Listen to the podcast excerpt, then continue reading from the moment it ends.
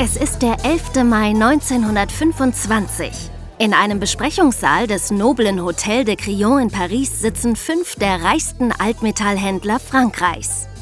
Empfangen werden sie von einem kleinen, sehr eleganten Mann, der sich als der Vizedirektor des französischen Postministeriums vorstellt. Er bittet die Männer um strengstes Stillschweigen, bevor er ihnen eröffnet, warum er sie eingeladen hat. Der berühmte Eiffelturm, so erklärt er ihn, ist so stark verwittert und verrostet, dass sich eine Renovierung nicht mehr lohnen würde. Darum soll er schnellstmöglich abgerissen werden. Und wer von den Anwesenden am meisten Geld bietet, an den soll das wertvolle Eisen, aus dem der Turm besteht, verkauft werden.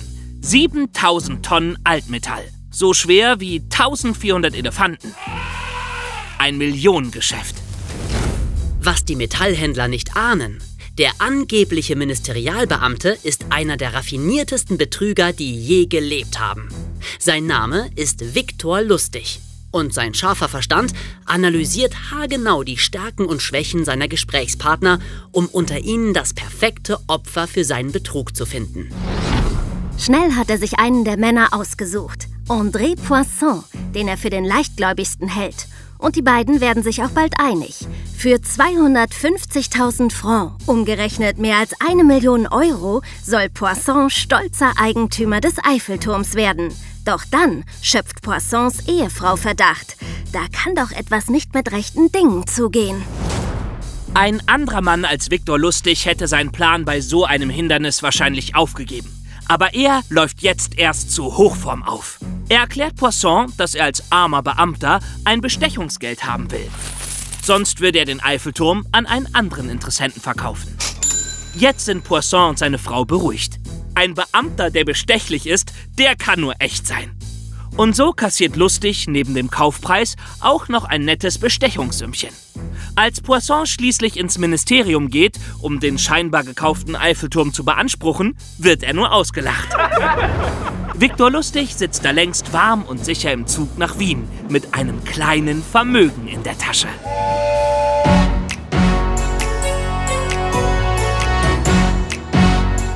In diesem Podcast erzählen wir euch vieles über die Hintergründe zu den größten Kriminalfällen aus der Geschichte.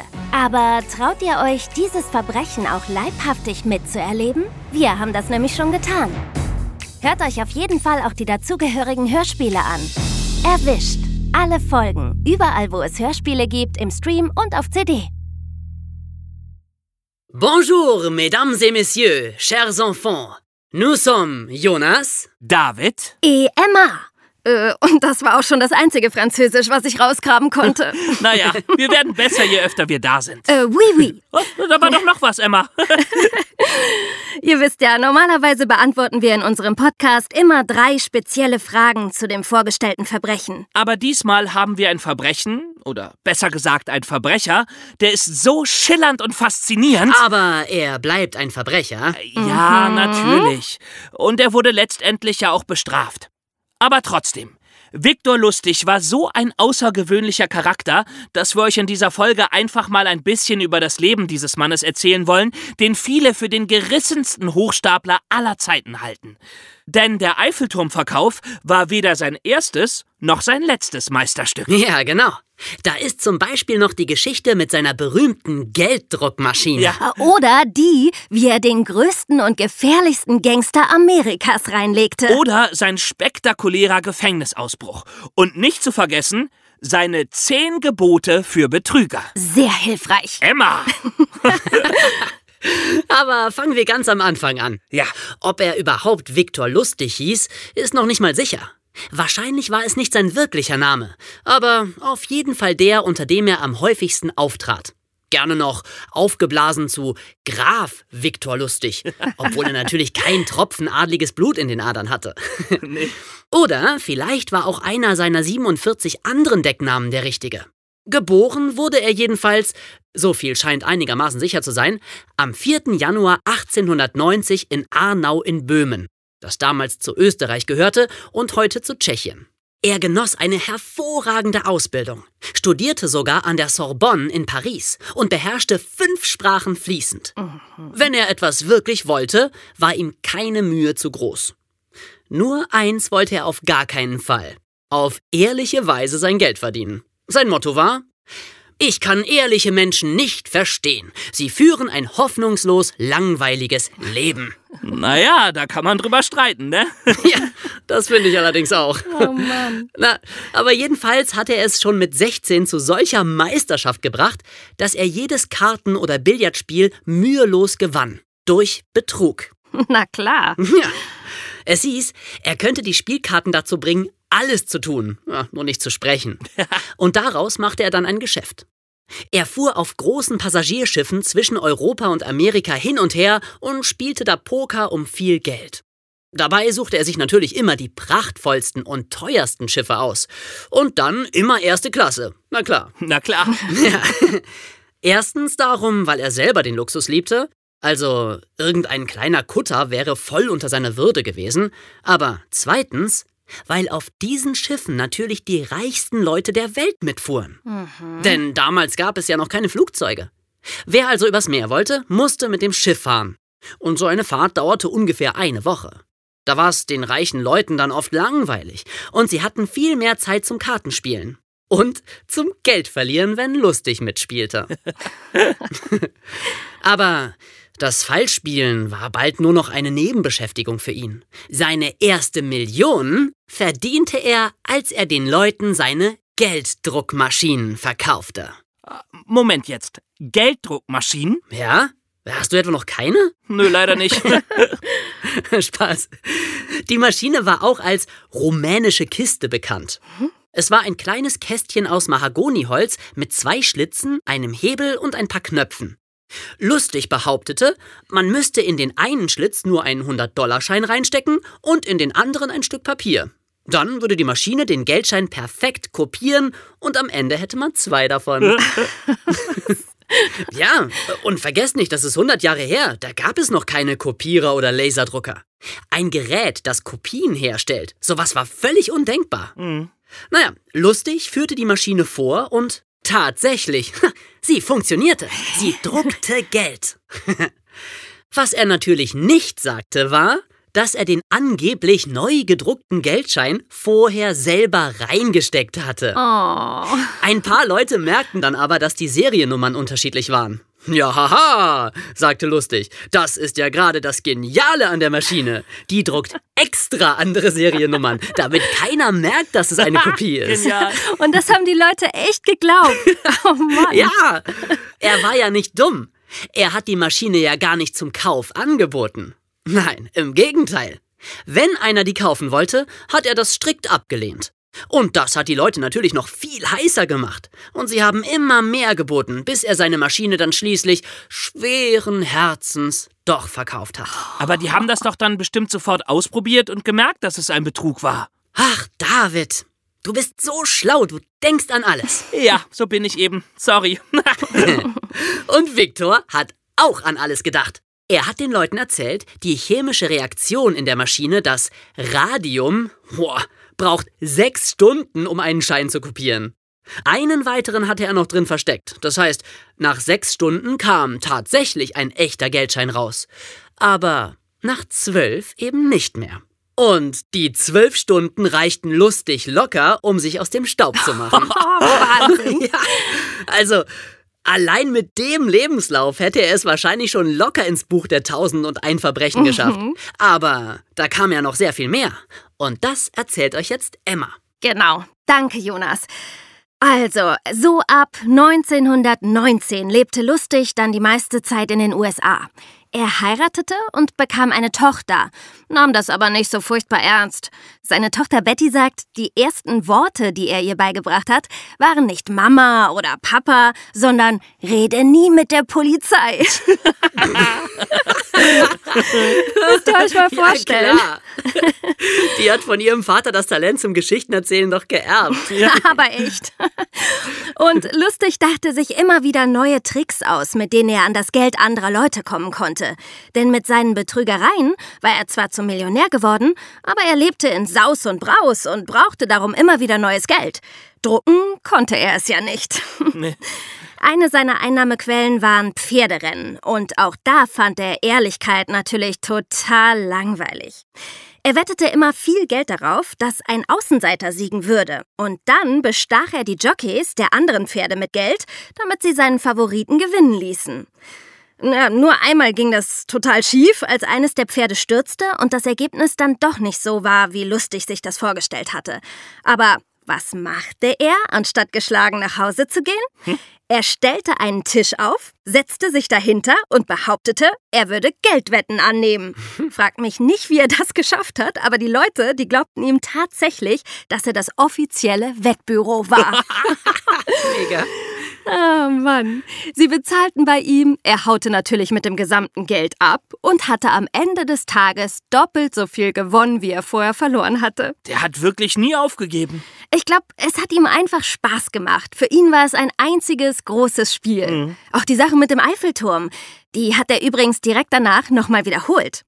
Eigentlich sollte man ja glauben, sowas kann man nur einmal durchziehen, aber André Poisson, ihr erinnert euch, der arme Kerl, der auf seinen Schwindel reingefallen ist und 250.000 Francs für den Eiffelturm bezahlt hat, der hat sich so sehr geschämt, dass er gar nicht erst zur Polizei gegangen ist. Kann ich mir vorstellen. Und, das ist so gut. und als lustig in den Zeitungen nichts über den Fall fand, hat er es einfach nochmal probiert, hat fünf neue Geschäftsleute eingeladen und ihnen wieder die gleiche Geschichte erzählt. Nur diesmal hat einer der Männer wirklich Verdacht geschöpft und die Polizei verständigt. Und lustig musste mit dem nächstbesten Schiff nach Amerika flüchten. Ja, aber ich denke mal, auf dem Schiff hat er safe wieder ein paar Millionäre getroffen, ja. denen er das Geld beim Kartenspielen aus der Tasche ziehen konnte. Ja, aber ganz bestimmt. Aber das war ja inzwischen nur noch Kinderkram für ihn. Als nächstes entschied er sich nämlich, einfach mal so den mächtigsten und gefährlichsten Mafiaboss Amerikas zu betrügen. Der hieß Al Capone. Von dem habt ihr bestimmt schon mal was gehört, oder? Ja, ja. Der kommt doch auch in dem Film The Untouchables vor. Mega Film. Ja. ja, und noch in vielen, vielen anderen Filmen. Und lustig wusste auch ganz genau, wenn Capone rauskriegt, dass er reingelegt wurde, würde er ihn eiskalt umbringen lassen. Aber er wollte wohl ein bisschen Nervenkitzel. Vielleicht war ihm das Leben sonst zu langweilig. Keine Ahnung. Er hat es jedenfalls folgendermaßen gemacht. Er ging zu Capone hin und sagte, er hätte eine geniale Möglichkeit gefunden, um Geld zu verdienen. Capone sollte ihm 50.000 Dollar geben, er würde es investieren und nach nur zwei Monaten würde er ihm 100.000 zurückbringen. Capone glaubte ihm, auch weil er dachte, dass keiner sich trauen würde, ihn auf so dreiste Art hinters Licht zu führen, und er gab lustig die 50.000. Und was machte der mit dem Geld? Na? Was? Gar nichts. er legte es in einen Tresor und wartete geduldig ab. Nach den vereinbarten zwei Monaten tauchte er nicht wieder bei Capone auf, sondern erst zwei Wochen später. Capone raste vor Wut, aber da erzählte Lustig ihm eine herzzerreißende Geschichte. Oh, das Geschäft ist völlig schief gegangen. Die ganzen 50.000 sind verloren. Und noch schlimmer, ich selbst, sagte Lustig, ich selbst habe mein ganzes Vermögen in das Geschäft investiert und jetzt bin ich ruiniert. Ich habe nichts mehr. Aber keine Sorge, Mr. Capone. Ich habe in den letzten Wochen alles versucht, um irgendwie die 50.000 nochmal aufzutreiben, nur damit ich sie Ihnen zurückzahlen kann. Hier sind sie.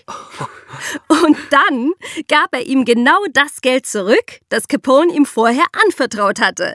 Der knallharte Gangsterboss war total platt. Dass einer so ehrlich sein konnte, das hatte er noch nie erlebt. Also griff er sich 5000 von den 50.000 und schenkte sie dem armen, ruinierten Viktor Lustig als kleine Wiedergutmachung. genau das, was der mit seiner Tränendrüsenshow beabsichtigt hatte. Unfassbar. ja. Ja. Und Ihr müsst ja wissen, 5000 Dollar damals, das war so viel wie 70.000 Euro heute. Wow. Also nicht gerade ein Taschengeld. Nee. Aber wie ihr euch denken könnt, reicht ihm das natürlich noch lange nicht. Und wie er richtig, richtig reich wurde, das erzählt euch jetzt David. Äh, ja, genau. Also, seine Gelddruckmaschine hatte ja leider nicht funktioniert. Aber Anfang der 30er Jahre fand er zwei Komplizen, die sich mit Technik auskannten. Und zusammen fingen sie wirklich an, Geld zu drucken. Falschgeld natürlich, ist klar. Ja, was sonst? Aber weil wir es hier mit Viktor Lustig zu tun haben, waren das nicht irgendwelche Fälschungen, sondern die besten, die je gemacht wurden. Logisch. Nicht mal Bankangestellte konnten die falschen von den echten unterscheiden. Lustig überschwemmte die USA mit seinem Falschgeld. Millionen und Abermillionen von Dollars, sodass sogar die amerikanische Wirtschaft in Gefahr geriet. Es war einfach zu viel Geld im Umlauf. Pff, also für mich kann es eigentlich nie zu viel Geld geben. Äh, nö, für mich auch nicht. Ja, aber äh, frag mich nicht, wie das genau funktioniert. Aber wenn zu viel Geld da ist, gibt es eine Inflation. Und alles wird auf einmal viel teurer. Eigentlich klar. Je mehr es von einer Sache gibt, umso weniger ist sie wert. Und mit Geld ist das ganz genauso. Äh, nur nicht mit Spaghetti, wenn ihr mich fragt. Doch, Jonas, auch mit Spaghetti. Jedenfalls, Viktor Lustig war vorher trotz allem nur ein relativ kleiner Ganove gewesen. Aber jetzt wurde er zu einem der meistgesuchten Männer im Land. Die Polizei, das FBI, sogar der Secret Service waren hinter ihm her. Aber er war einfach nicht zu kriegen. Er hatte immer einen Koffer voller Verkleidungen dabei und konnte sich leicht in einen Rabbi, Priester oder in einen Portier verwandeln. Als Gepäckträger verkleidet, konnte er schnell aus jedem Hotel fliehen und sogar sein Gepäck mitnehmen. Wie immer an alles gedacht. Ja, genau. Und wie immer wäre er vielleicht auch davongekommen, wenn seine Geliebte, die er betrogen hatte, ihn nicht aus Rache an die Polizei verraten hätte. Oha. Ja, und so wurde er tatsächlich verhaftet. Er hatte einen Schlüssel für ein Schließfach bei sich, und in diesem Schließfach fand die Polizei schließlich jede Menge Falschgeld und die Druckplatten, mit denen es hergestellt worden war. Jetzt war Viktor Lustig endgültig am Ende. Oh. Da, da, da. Am Ende? Ja, habt ihr das wirklich geglaubt? Wozu reden wir uns hier eigentlich den Mund fusselig von dem gerissensten Betrüger der Welt, wenn ihr glaubt, dass er sich so leicht geschlagen gegeben hat? Genau.